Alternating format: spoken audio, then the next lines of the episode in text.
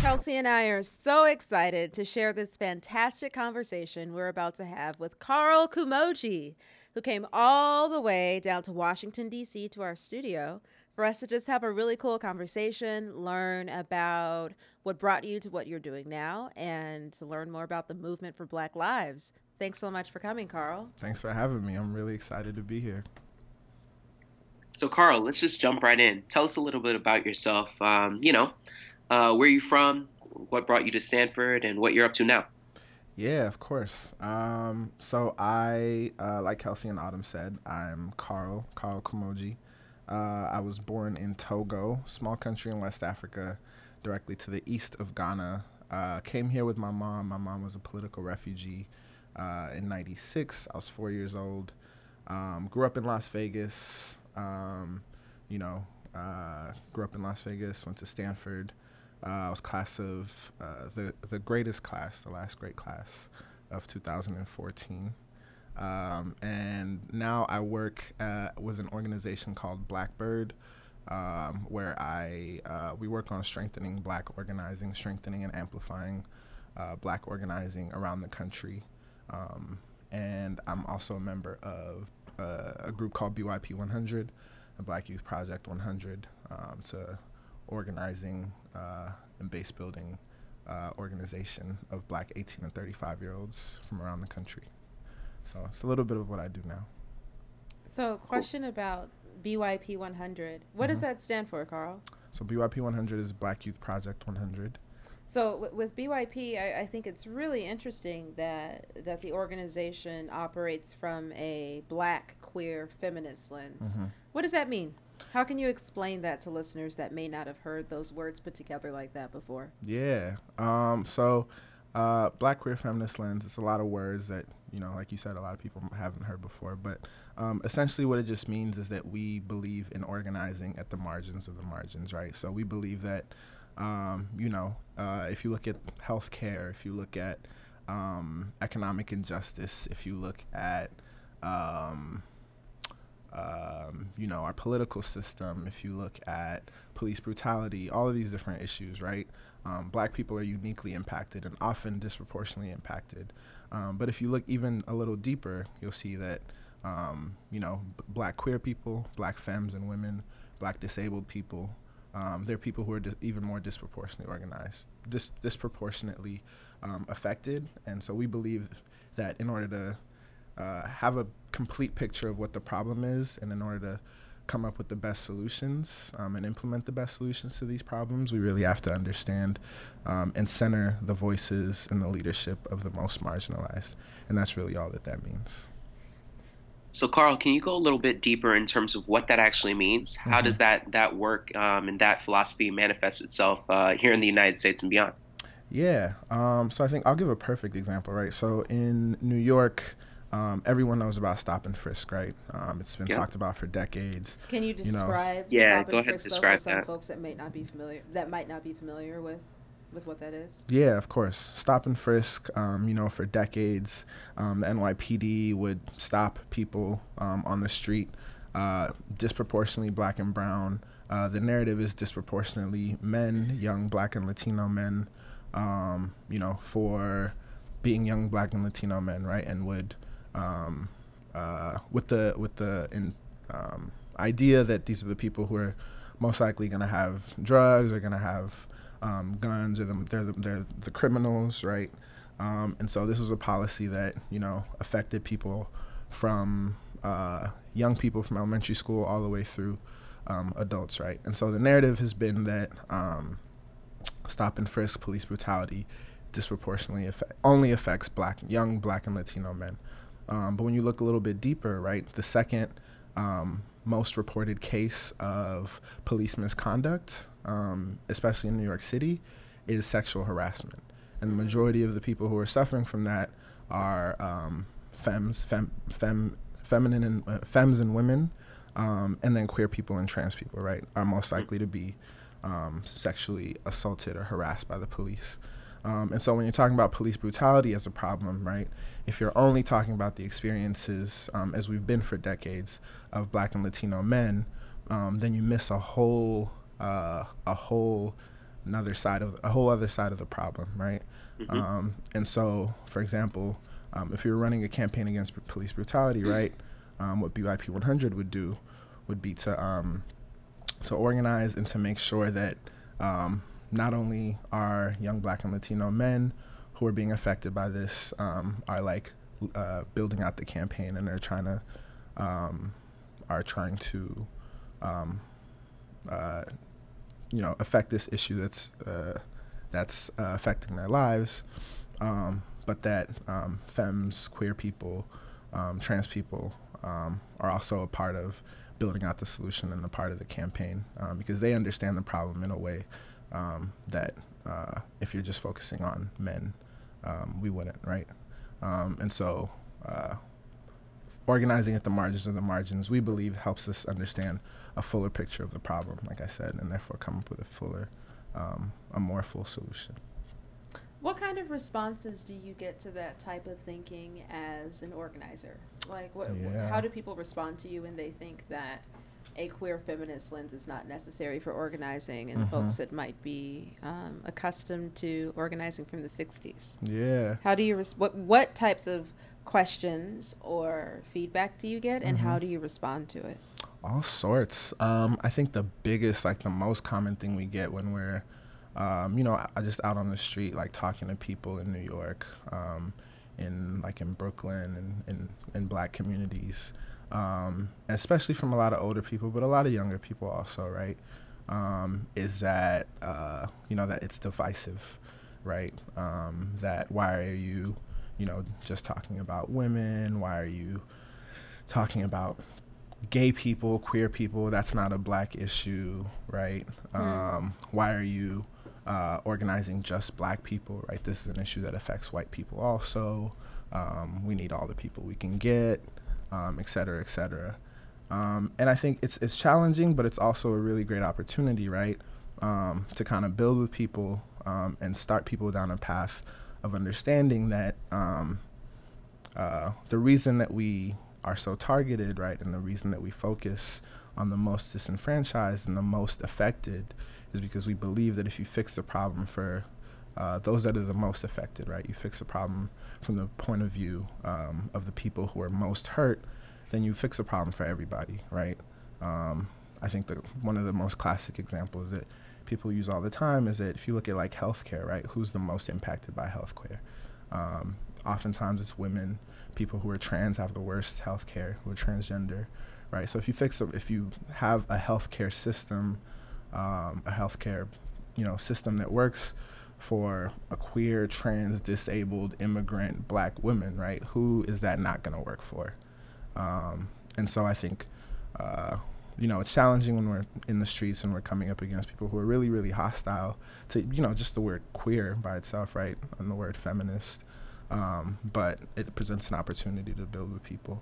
Um, and that's what movement building is all about and organizing is all about is moving people from where they are currently to you know where we want them to be so, Karl, I actually have a personal question as it as it pertains to your work in BYP 100. Mm-hmm. Um, how long have you been, uh, you know, a part of the organization and active with the organization? And can you also delve a little bit into your own personal journey and um, and growth process? Um, I'm sure you know the person that you are right now might not have been the same person it, uh, that that held a lot of the sim- same and similar beliefs that you currently hold when mm. you first actually joined BYP. Um, so, can you walk us through, you know, what some of that um, what some of that that story looks like.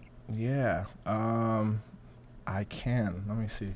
I think so. I always, whenever I talk about um, my story, quote unquote, I always start with talking about my mom, right? Um, so my mom was born in Togo. Um, you know, uh, was born in Togo. Uh, grew up with uh, uh, a somewhat um, not the most stable environment. Grew up extremely poor um, you know, uh, emotionally abused, all sorts of things. Um, didn't start school till she was like 10 or 11, um, just through the help of like complete strangers, right? Because, you know, they told her that she was a woman, she wasn't smart, school would be a waste, blah, blah, blah. Um, finally, when she was able to start school, um, she excelled um, and went all the way through didn't skip any, didn't uh, repeat any grades, which, you know, the education system in Togo, it's really common for people to uh, repeat grades often, right? Um, was I think the second person in her family to go to college, um, ended up going to college, and um, got really, really politically active. So I think around 2005, 2006, maybe, um, Togo's uh, quote unquote president died, um, and at the time was the longest running dictator in the country. Um, so in the early 90s, when my mom was in college, um, you know, there was a lot of strikes and a lot of um, organizing going on in the country. Um, people wanted like a real democracy, and they wanted him out. and so she was a part of that. She was, you know, they ended up getting uh, the president to hold uh, this like national gathering. Um, and she was the representative for like students throughout the whole country and the representative for like women in the country. Um, so, you know, it was really, really active. Um, but as happens in most dictatorships, uh, you know, when people are active and are speaking out like that, um, they disappear. And so a lot of my mom's friends were disappearing. Um, one thing led to another, um, and we moved to Benin, which is the country directly to the east of Togo, um, just a few months after I was born. And then, long story short, ended up getting asylum to come to the U.S. So I think growing up, just like hearing stories like that, um, of like how my mom was raised, of you know the work that she did, was just always super hyper aware of. I think of like inequality, and grew up really Catholic.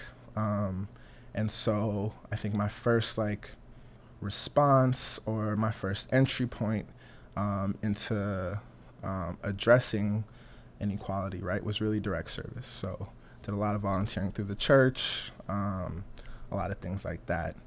Um, but it just always seemed, um, it always seemed like a band aid, right? Um, and so, you know, I think just throughout my life, um, but especially once I got to college, I just like always questioned why things were the way they were, right? Um, why are there poor people, right? Why are uh, some people treated worse than others? Why, you know, everywhere I look around the world are black people in worse conditions and uh, are in the worst conditions, things like that. Um, and I think getting to Stanford um, and being in a place where um, I could have conversations um, with people um, about these things, and people wanted to have conversations about these things. Um, and I had access to like professors and classes where I could like uh, learn about you know economics and history um, and sociology, right, and political science and things like that. Um, I could take classes in comparative studies in race and ethnicity, and uh, AAAS, African African American Studies. Um, really helped me to start to develop an analysis of the world and of why the world was the way it is. Um, uh, you know, and then also through, so I was a history major. Um, and through learning about history was able to like really see concrete examples of um, people fighting back against that and people um, winning things um, and you know changing their conditions um, and so yeah, so around the time that I, um, we also did a lot of student organizing on campus, um, you know, both through Students of Color Coalition, Stanford NAACP, BSU, all of that. And so when I graduated, well, all right, so I guess if you go back a little bit more, uh, my junior, the summer after my junior year, Trayvon Martin died um, or was murdered. and you know, I was in Pittsburgh that summer. I was doing a public policy program or something, um, and I remember, uh, I remember seeing the verdict come down, and I just like shut off the TV, um, and I like went for a walk, um, and I don't. It wasn't, you know, I didn't ex- like I expected it. I knew it was gonna happen. It wasn't the first time um, that something like this had happened, right? I'm not as well aware of that. Um, but I think something about you know Trayvon being the age that he was, I think in the manner that it happened. Um, this was a story that you know had like um, kind of caught all of our attention, uh, uh, me and my peers' attention. He kind of looked like me. Um, you know, I think all of those things kind of combined to like make this uh, yeah, when Trayvon died, it was just I think it was it just made really really tangible all of the and not that they weren't tangible or real before, um, but I think all of the issues um, that um, we were constantly talking about um, that I had like some of which I had lived through. Um, you know, in that moment, it was just really really clear that like this is life or death, right? Like it's not um, it's not a game. It's not an intellectual exercise, right? It's not something that um, you know you do in your yeah that it was it was really about life and death. Um, and so i think that was part one. Um, so i spent a lot of senior year you know just like figuring out what i was going to do after i graduated. Um, when Trayvon died uh, that day uh, byp 100 was born and kelsey knows because kelsey was there um, at the original convening. Um, so i had met you know charlene and jessica um, while I was in college. Charlene ended up becoming the national, the first national director for BYP 100. Jessica was the first national co-chair, um, and then Kelsey and uh, another friend, um, Jade, were a part of the original 100. And so I'd heard about this organization. I like was following them on Facebook or whatever, Twitter, um, and knew what they were doing. Um, right before I graduated, I um, ended up getting the John Gardner Fellowship, which is a fellowship through the Haas Center that allows you to do uh, almost a year of uh, public interest, public service work um, anywhere that'll take you for um, free or for uh, you know the, the, the fellowship um, funded you. And so I knew that I wanted to do, you know, I was interested in like racial and economic justice. I was really interested in policy. Um, I was interested in like grassroots vaguely, didn't really know what that meant. Um, didn't fully understand what like organizing was, um, but I knew it was something that um, I wanted to learn more about. So I ended up working at a place called the Center for Popular Democracy. Uh, it was based out of New York, um, but they work nationally with uh, grassroots community-based organizations that were um, organizing all across the country um, and help to like strengthen them and do capacity building and things like that. Um, so when I graduated, um, started working there, and at the same time, when I moved to New York, um, Kelsey put me in touch with uh, some folks in New York who were starting up a, a BYP 100 chapter in New York. Um, so immediately, just through those two, um, those two spaces, you know, I learned a lot about the methodology of community organizing, the history, um, but I think most importantly about like what was going on uh, all around the country. Got a really good view of what was going on all around the country in communities um, that we never hear of on TV, that we never read about, um, but of like people, small groups of people um, fighting for things like minimum wage and community control of the police and better housing conditions um, against these giant corporations and these, you know, untouchable um, elected officials um, and winning. And so that was really, really inspirational and just helped me, you know, kind of. Uh, um, get a better, I think, a more concrete sense of like what community organizing was, um, what movement building was, right?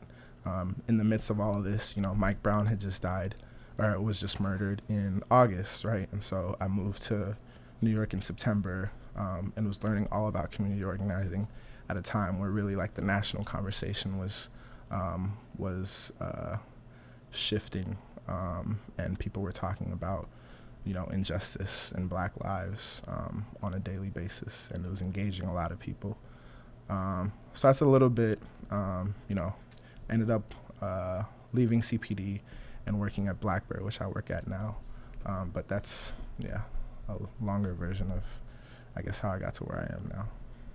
So, Karl, um, I know you've talked about the movement for Black Lives. Can you mm-hmm. please describe what the movement for Black Lives is to everybody? Yeah, absolutely. Um, this is a question that uh, I get a lot. A lot of folks get a lot. Um, so, uh, you know, I think a lot of folks know that uh, after Trayvon Martin happened, um, Black Lives Matter, the platform launched, was launched by three, three black women. Um, and then uh, it really took off as a hashtag um, and as a moniker after um, you know, the Ferguson uprising.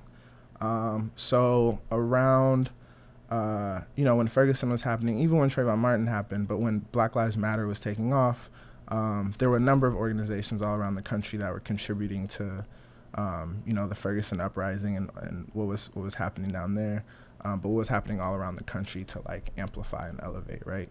Um, and um, so a group of folks got together, including um, representatives from Black Lives Matter, the network at the time, now an organization, um, and uh, decided that they needed to come up with some kind of container, something to like, so that the, the media, the public, whatever, um, could delineate between Black Lives Matter, the network, the organization, and then this like quote unquote movement, right? Or this like thing that was happening that included all these other people outside of um, Black Lives Matter, the network. So the name Movement for Black Lives was born. Um, and essentially what it is, is a coalition, right, of, uh, of a number of different groups um, from all across the country, from, you know, small unfunded groups to large organizations, uh, national organizations, local organizations um, that uh, have gotten together um, to you know build a Black freedom movement in our lifetime um, to uh, you know affect the material conditions of Black people, um, and so these organizations have you know are um, not all aligned politically, right? Are um, have different priorities, et cetera, et cetera, um, but believe strongly in uh, I think the the opportunity that the moment provides, um, and in um, doing things together that none of the organizations can do on their own. Um, right. So, so, so, what's that like to work with a group of different organizations mhm, that are moving towards the same vision, mhm. but as you said, have very different politics? What's that like? It's uh, it's really really Is it hard. frustrating? It's very frustrating. Um, it's extremely frustrating. Organizing in general is really hard, right? But trying to um, organize with a bunch of different uh, groups um, is really difficult. So I think one of the best examples, though, um, uh, one of the, the processes that I learned the most through um, about how to do that, um, and I think a really great success story is um, some people might have heard of the Vision for Black Lives platform. So it was a policy platform that came out in August 2016 um, that the Movement for Black Lives policy table um, was working on for a little bit over a year. Um, and so I helped staff the table.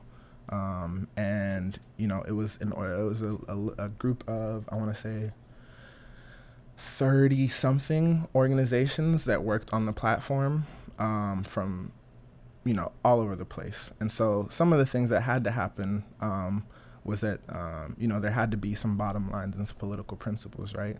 Uh, so what are the baseline things that um, it's a combination of you know things that the groups could agree on, um, but also things that um, we believed um, needed to be interventions um, or needed to be the right like political interventions in this moment. So some examples of that were, um, you know, there was there was an explicit critique of capitalism, right?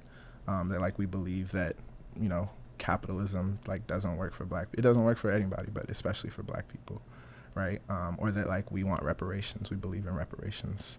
Um, and so, uh, you know, there's a long list of other political principles and demands and stuff in there. Um, but it was really about like working with folks um, to move people um, to where we th- we thought they needed to be, um, uh, you know, and what the intervention needed to be um, for Black people at the time. So, um, a lot of times people throw around the terms activist hmm and organizer. hmm What do you think the difference is? Yeah, that's a good question. Um, so I was trained um, as an organizer, right? Um, and I think that they're both. I think oftentimes people pit it like activist versus organizer, right? That an activist is like less or is like whatever. Right. Um, I think that both are needed, right? Not everyone can be an organizer. Um, so I think a lot of times when people say activists, they mean you know people who go to protests and like are loud and like um, you know write articles and express outrage, um, rile people up, et cetera, et cetera.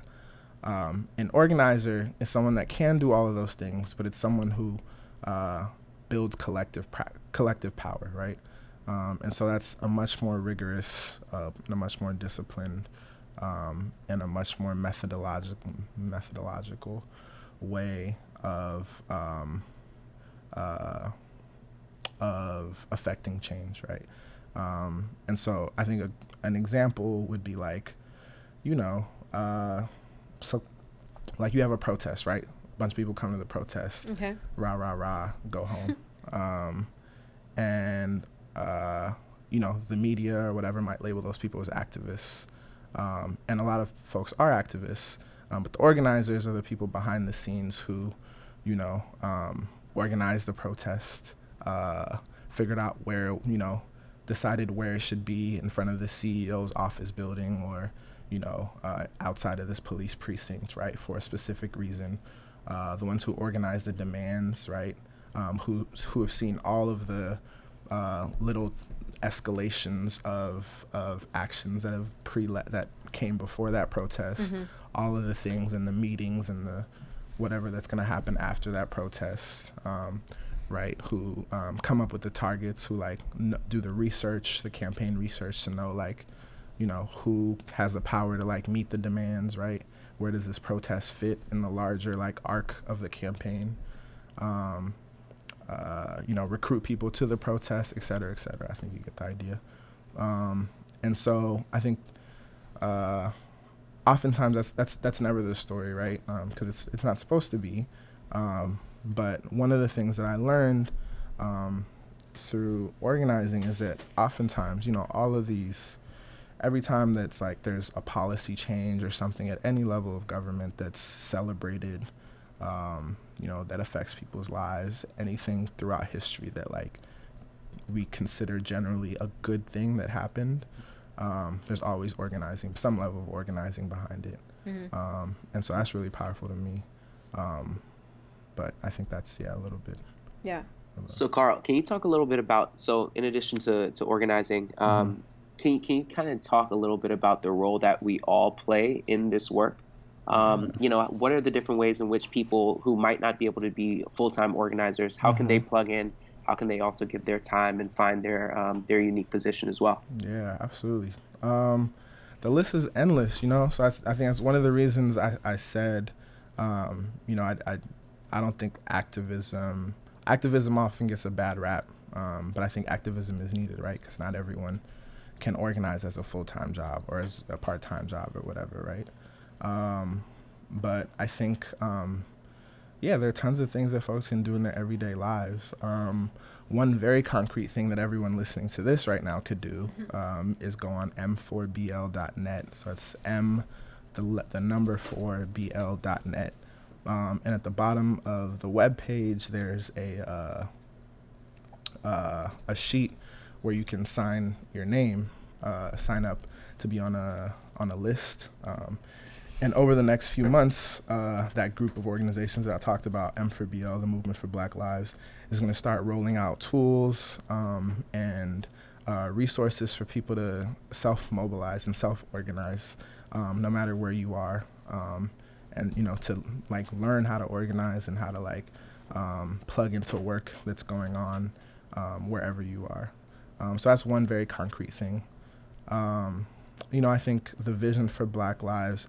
One of the reasons we um we did the plat we put together the Vision for Black Lives platform is um, to uh, amplify the work that folks are doing all across the country um, to make Black Lives Matter, right? Um, and so there's everything in there from like uh, uh, healthcare to um, you know uh, police abolition to economic justice and minimum wage and livable wages um, to um, you know all sorts of things. Um, and in each section on that website, so the website is policy.m4bl.org. Um, if you go on there, there's like 50 different policies whatever you might not agree with all of them, um, but there's bound to be stuff in there you agree with. There's examples of organizations that are working on campaigns um, to to move those policies currently, and some of those are national campaigns, some of those are local. Um, but if you go on their websites, right, you can plug directly into those campaigns. Um, you can donate money to organizations. I almost guarantee you there are organizations wherever you live, um, community-based organizations that are working on on these issues um, that you can donate money to, you can donate time to, you can go to meetings, you can show up to their public actions, um, and then even beyond that, right? I think that um, uh, uh, political education, um, and like talking to people um, is uh, fundamental to movement building, right? To like building a Black freedom movement in our lifetime. Um, and so one of the things that it's really hard for me to do that I've been struck trying to do more um, is like organizing my off time, right? So like when I'm riding an Uber, when I'm at the deli, when I'm like, I don't know, like sitting at the bus stop and mm-hmm. these wild conversations pop up all the time, right? What are some about, ways that like, you do that? Yeah, so like, you know, wild conversations will pop up about like transgender people or about um, Trump isn't that bad or, um, mm. you know, uh, uh, Mike Brown deserved to die, uh, stuff like that, right? Um, it's to like, I think, our, at least for me, my visceral reaction is to like not even engage. Um, but each of those, anytime that happens, that presents an opportunity to like, um, uh, to to comp to complicate somebody's thinking, right? Yeah. Um, and to like potentially like win another person over to our side. Um, and not that it's gonna happen right then and there, right? But um, I think it's, it it has to start somewhere. Um, and so I think step one, like um, making sure that we understand and like we develop our own analysis, right? Whether that's through like reading things that are out there, it's like talking to people, um, but then helping other people to like develop their analysis too. So like engaging in those conversations at work, at school, mm-hmm. right, in your taxi ride. Um, you know, to the extent that like it's not always safe to do so, right? But yeah. to the extent that it's safe to do so, um, you know, I think doing that on a day to day is also how we build, um, how we just build up. Uh, so, so I don't think that this task is just for Black people. Mm-hmm. I don't mm-hmm. think that it is just for people of color. I don't think mm-hmm. that it's just for marginalized people. Mm-hmm. If you agree with that, can you describe why? Yeah, absolutely. Um, so I think uh, as an like as an organizer, I think in like like numbers, right? Like math and like numbers. Um, and so um, you know, black people are what eight, eight, seven, twelve, I don't know, whatever percentage of the population we are. Um, we're not that much, right? So um, even if we got every black person on board in the U.S. that, like, for example, we need reparations, right? But we couldn't convince anybody else. That wouldn't happen. Um, but what I do think needs to happen is that I think throughout history, um, whenever um, whenever other people lead, um, right, on uh, whatever they think the best solutions is or whatever they think, you know, whatever, whatever. Um, when I think when non-black people try to fix black people's problems, um, in the same way that like when men try to fix like women's problems, right? Like it's not, like it's it's not gonna work, um, and it hasn't worked, right? And when we talk about uh, solutions that like uh, lift all boats, um, it's the boats that are most marginalized, right? So black people, women, queer people that are always to be left behind. Um, and so what I believe um, and what history has shown us is that, you know, in the fi- this 50s and the 60s when black people lead, right, um, when the most marginalized lead, um, because they understand their situations, their conditions the best, um, is that when, when those people most affected lead, uh, that's when like the best outcomes happen. And so um, I think a lot of what we talk when we talk about um, black organizing and like you know building black bases and doing political education, like working with black people, um, it's not at the exclusion of everybody else, but it's um, with the understanding that like when we build the capacity of black people to like uh, the capacity and the resources to like lead and lead effectively, um, uh, and you know have every like everyone else work with us um, that that's when like we can see uh, some real change that'll like shake up this country and like shake up the world. Um, and so it's not at the exclusion of everyone else. It's you know leading versus just black people.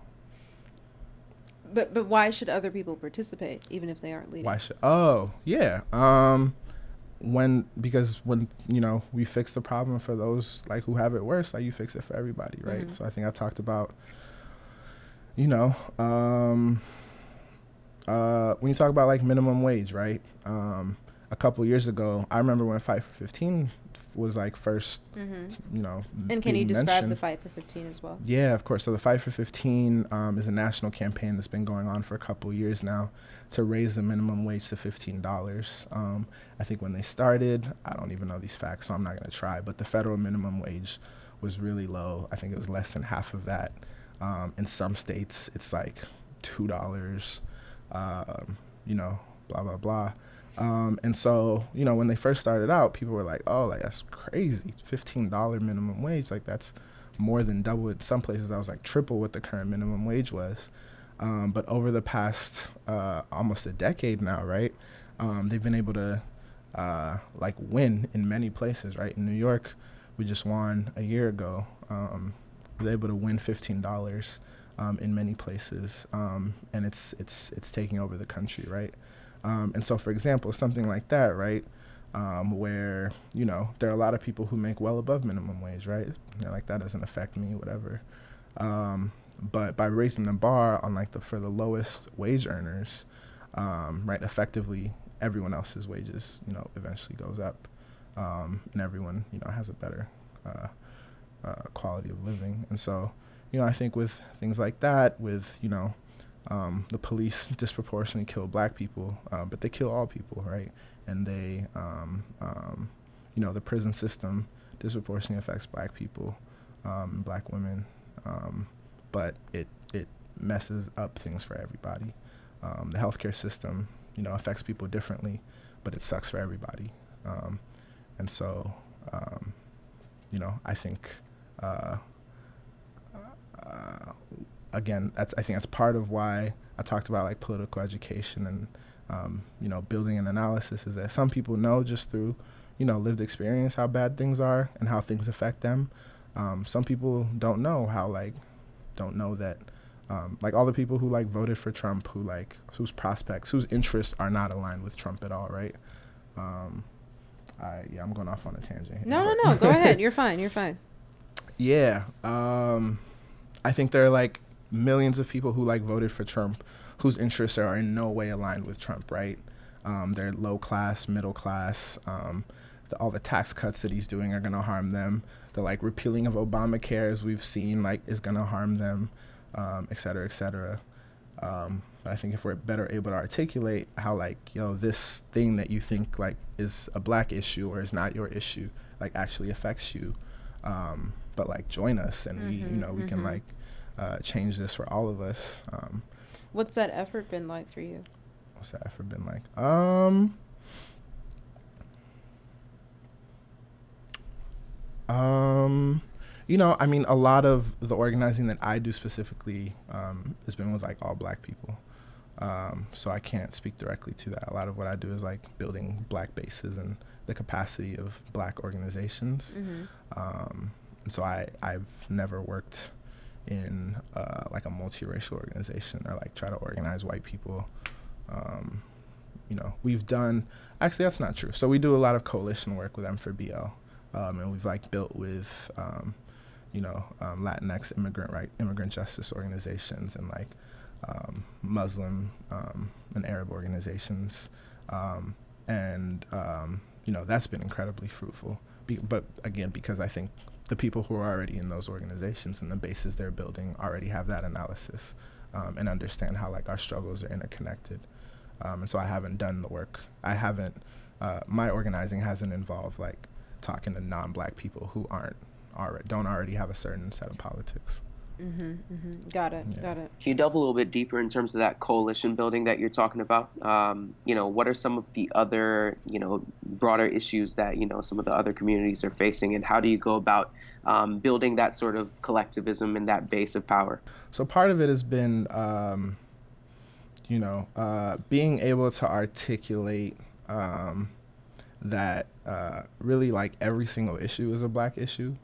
Um, you know, so when people are talking about immigration and uh, immigration reform, you know, and um, deportations and stuff, um, I live in New York City where, uh, you know, over half of the people who are being deported um, are black, right? They're like from the Caribbean. They're immigrants from the Caribbean and from, um, you know, West Africa and Latin America um, of black descent. you know, or when we're talking about uh, Islamophobia and you know the policies and the um, everything that, that comes with that. Um, you know, uh, a lot, many uh, Muslims in in this country, especially, right, are black. Um, we're talking about like women's issues, right? Lots of women are black, um, et cetera, et cetera. When we're talking about like poor people um, and economic justice, like black people are disproportionately affected. Um, and so, um, you know, I think one example is so for May Day, May Day is historically been International Workers' Day. It's May 1st. Um, it's, uh, you know, it's been a day around the country where um, there's lots of, uh, you know, huge marches and direct actions, um, and workers and other folks come together um, to celebrate like rights that workers have won, you know, like the eight-hour workday and um, the 40-hour work week, um, and time off and childcare, et cetera, et cetera, that they've won historically. So this year for May Day, we uh, for the movement for Black Lives partnered with a bunch of other organizations um, non-black organizations um, like uh, Mi Gente, uh, which is a um, uh, Latinx and immigrant or an Im- immigrant justice um, organization, um, and uh, it takes roots and environmental justice organizations um, and a host of other organizations to talk about like the ways that all of our struggles are connected and to try to like amplify that and provide it like political education um, tools and stuff for people to host teach-ins in different cities um, about that for different groups to come together that don't always work together and talk about those kind of things. Um, you know, did like videos and um, uh, stuff like that. So I think that's you know, um, folks have been trying to do stuff like that. Uh, you know, in our campaigns, the campaigns that people are working on, uh, I think folks are trying to be more um, uh, um, clear or explicit about the way that um, you know issues like like I said like immigrant um, rights and immigrant justice you know is uh, it's traditionally been framed as like um, uh, a Latino issue isn't just a Latino issue it's a black issue et cetera et cetera so people are I think making those connections have been making those connections but um, I think are increase, increasingly so doing that and that helps. So, Karl, as we wrap up, um, mm-hmm. my question for you is what can listeners do if they want to work towards this vision that you're talking about um, under the framework of the movement for Black Lives? Mm-hmm. Um, black listeners, white listeners, men, mm-hmm. women, what can they do? Yeah. Um, I would encourage folks to go to uh, policy.m4bl.org. Uh, I would encourage folks to read that um, the introduction to the policy platform um, that I think is one of the uh, one of the probably most comprehensive like public facing things that we have um, that I think it does a pretty good job of defining who these you know 50 plus organizations are and what we believe in and what we want. Um, reading through the vision, the different policy demands in the vision. Um, you know, I think that does a pretty good job of, of articulating um, what we're actually fighting for, um, a much better job than like, you know, the media does. And I think uh, all of those, well, I know all of those policy, all of those sections have examples of organizations that are working on it um, that you can reach out to, uh, no matter where you live, um, and plug in with the work that they're doing. Um, you know, either donating or showing up, like I said earlier. Um, and then, I, you know, get on our mailing list, um, sign up for our mailing list. Uh, like I said earlier, go to m4bl.net. Um, you know, sign up for at the bottom of that web page. Um, we're going to start rolling out some tools in the next couple of months um, for people to uh, begin self-organize, for people to, you know, begin and continue self-organizing in their communities, coming together with their neighbors, finding out who in your area um, you know, is uh, is like-minded and wants to like build and like affect, um, uh, uh, affects, uh, you know, make some tangible changes in your community. Um, so those are some things that folks can do. So, so uh, another way to ask this question. Right. You mentioned how you practice organizing in Ubers and at bodegas. Mm-hmm. What are ways that listeners can practice organizing every day? Yeah. Um, I think folks should, you know, when conversations are coming up that you're around, um, you know, whether it be at work, uh, in your Uber, in your car, um, you know, at the dinner table, when you're with your family, um, you know, intervene and like, you know, when people are, um, you know, especially for like uh, non-black folks, right? When people are, uh, you know, racism isn't just institutional; it's interpersonal, right? And it um, shows up in like really tiny ways um, that perpetuate um, uh, larger, uh, that have larger consequences, right?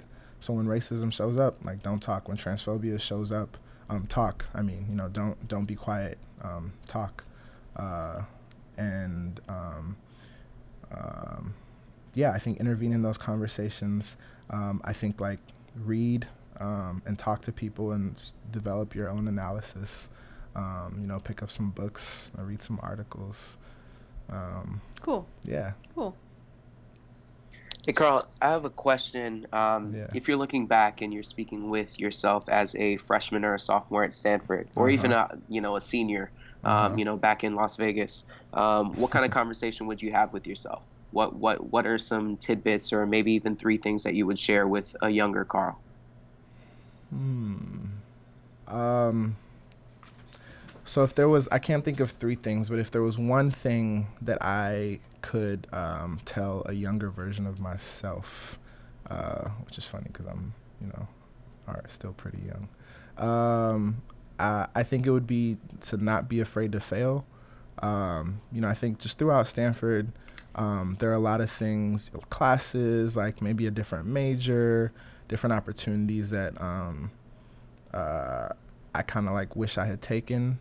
Um, you know, uh, for example, I would love to have like taken more econ classes, right, or things like that. Um, and I think the fear of failure or the fear of like straying from like a path, um, uh, you know, stopped me from doing that.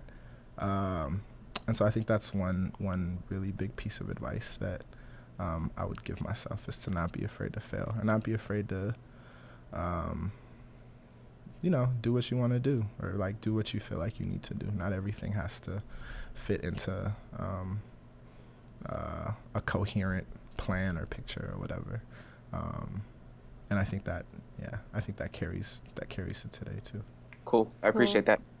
Yeah, Thanks so much for spending time with us, Karl. of course. Thank you for having me. Yeah, it's been a pleasure, man. And uh, yeah, we look forward to seeing all the, the continued success and great work that you're you're pouring into this movement. That we're all pouring into this movement because we all Absolutely. All right. Thanks, Sodom and Kelsey.